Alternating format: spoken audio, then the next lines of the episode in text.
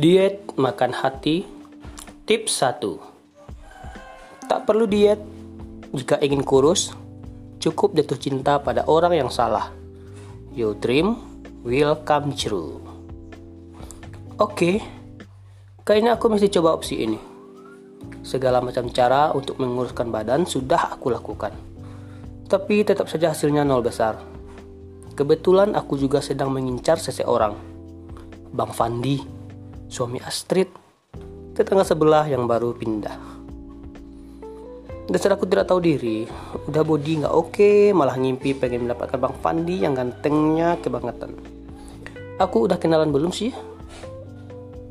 Kenalan dulu dong. Namaku Mira Santika. Kalian bisa memanggilku Santi karena Mira adalah panggilan kesayangan Bang Fandi untukku. Kok bisa? Ya dong, Aku ngenalin diri ke dia dengan nama Mira. Padahal, sekomplek tahu kalau aku orang-orang memanggilku Santi. Bodiku cukup subur sih, gempalan lemak di perut, pinggang, paha, dan lenganku cukup membuat orang-orang bergidik ngeri. Aku bukannya tidak tahu kalau begitu banyak orang yang nyinyir dengan kegendutanku ini. Namun, bukan berarti aku tidak mau kurus. Seperti sudah aku bilang, segala cara sudah aku coba tapi tidak ada yang berhasil menyingkirkan lemak jahat ini dari tubuhku. So, terpaksa aku mengambil keputusan berat. Kalian tahu apa? Bang Fandi, aku ingin jujur tentang perasaanku. Ada apa dengan perasaanmu? Aku, ya, aku suka kamu, Bang. Bang Fandi menatapku dengan sorot mata yang tidak bisa aku mengerti. Yang jelas, Ketika kalimat itu keluar dari mulutku, Bang Fandi tidak mengeluarkan sepatah kata pun. Dia berlalu, dia berlalu dari hadapanku dan bergegas masuk ke dalam rumah. Aku merutuki kerancanganku. Wajahku pasti sudah seperti telur rebus. Apa? Telur rebus? Bukan terong. Aduh, apa sih istilahnya? Pokoknya rebus-rebus gitulah yang membuat pipi merona menjelita. Aku pun menggelinding ke dalam rumah, langsung masuk kamar dan menghempaskan tubuh bongsorku ke ranjang. Membal sesaat sebelum akhirnya mendarat dengan mulus di lantai.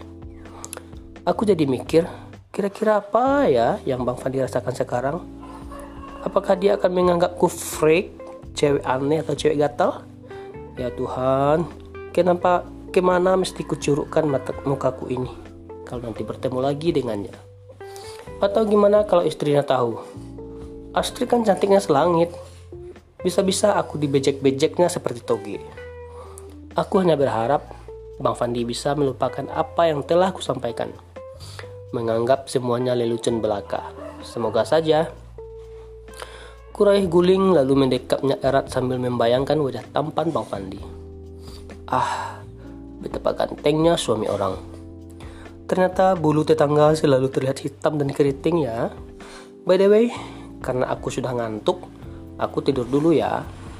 Kalau kalian mau tahu lanjutannya, boleh deh ditandai cerita ini.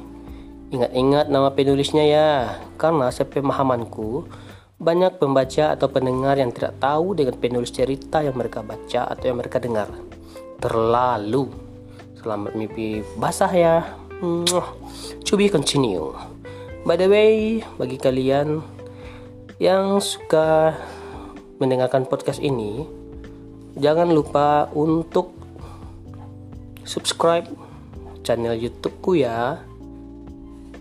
Www.youtube.com slash c slash channel triboy c h a n e l t r i b o y Thank you so much telah mendengarkan podcast cerita ini.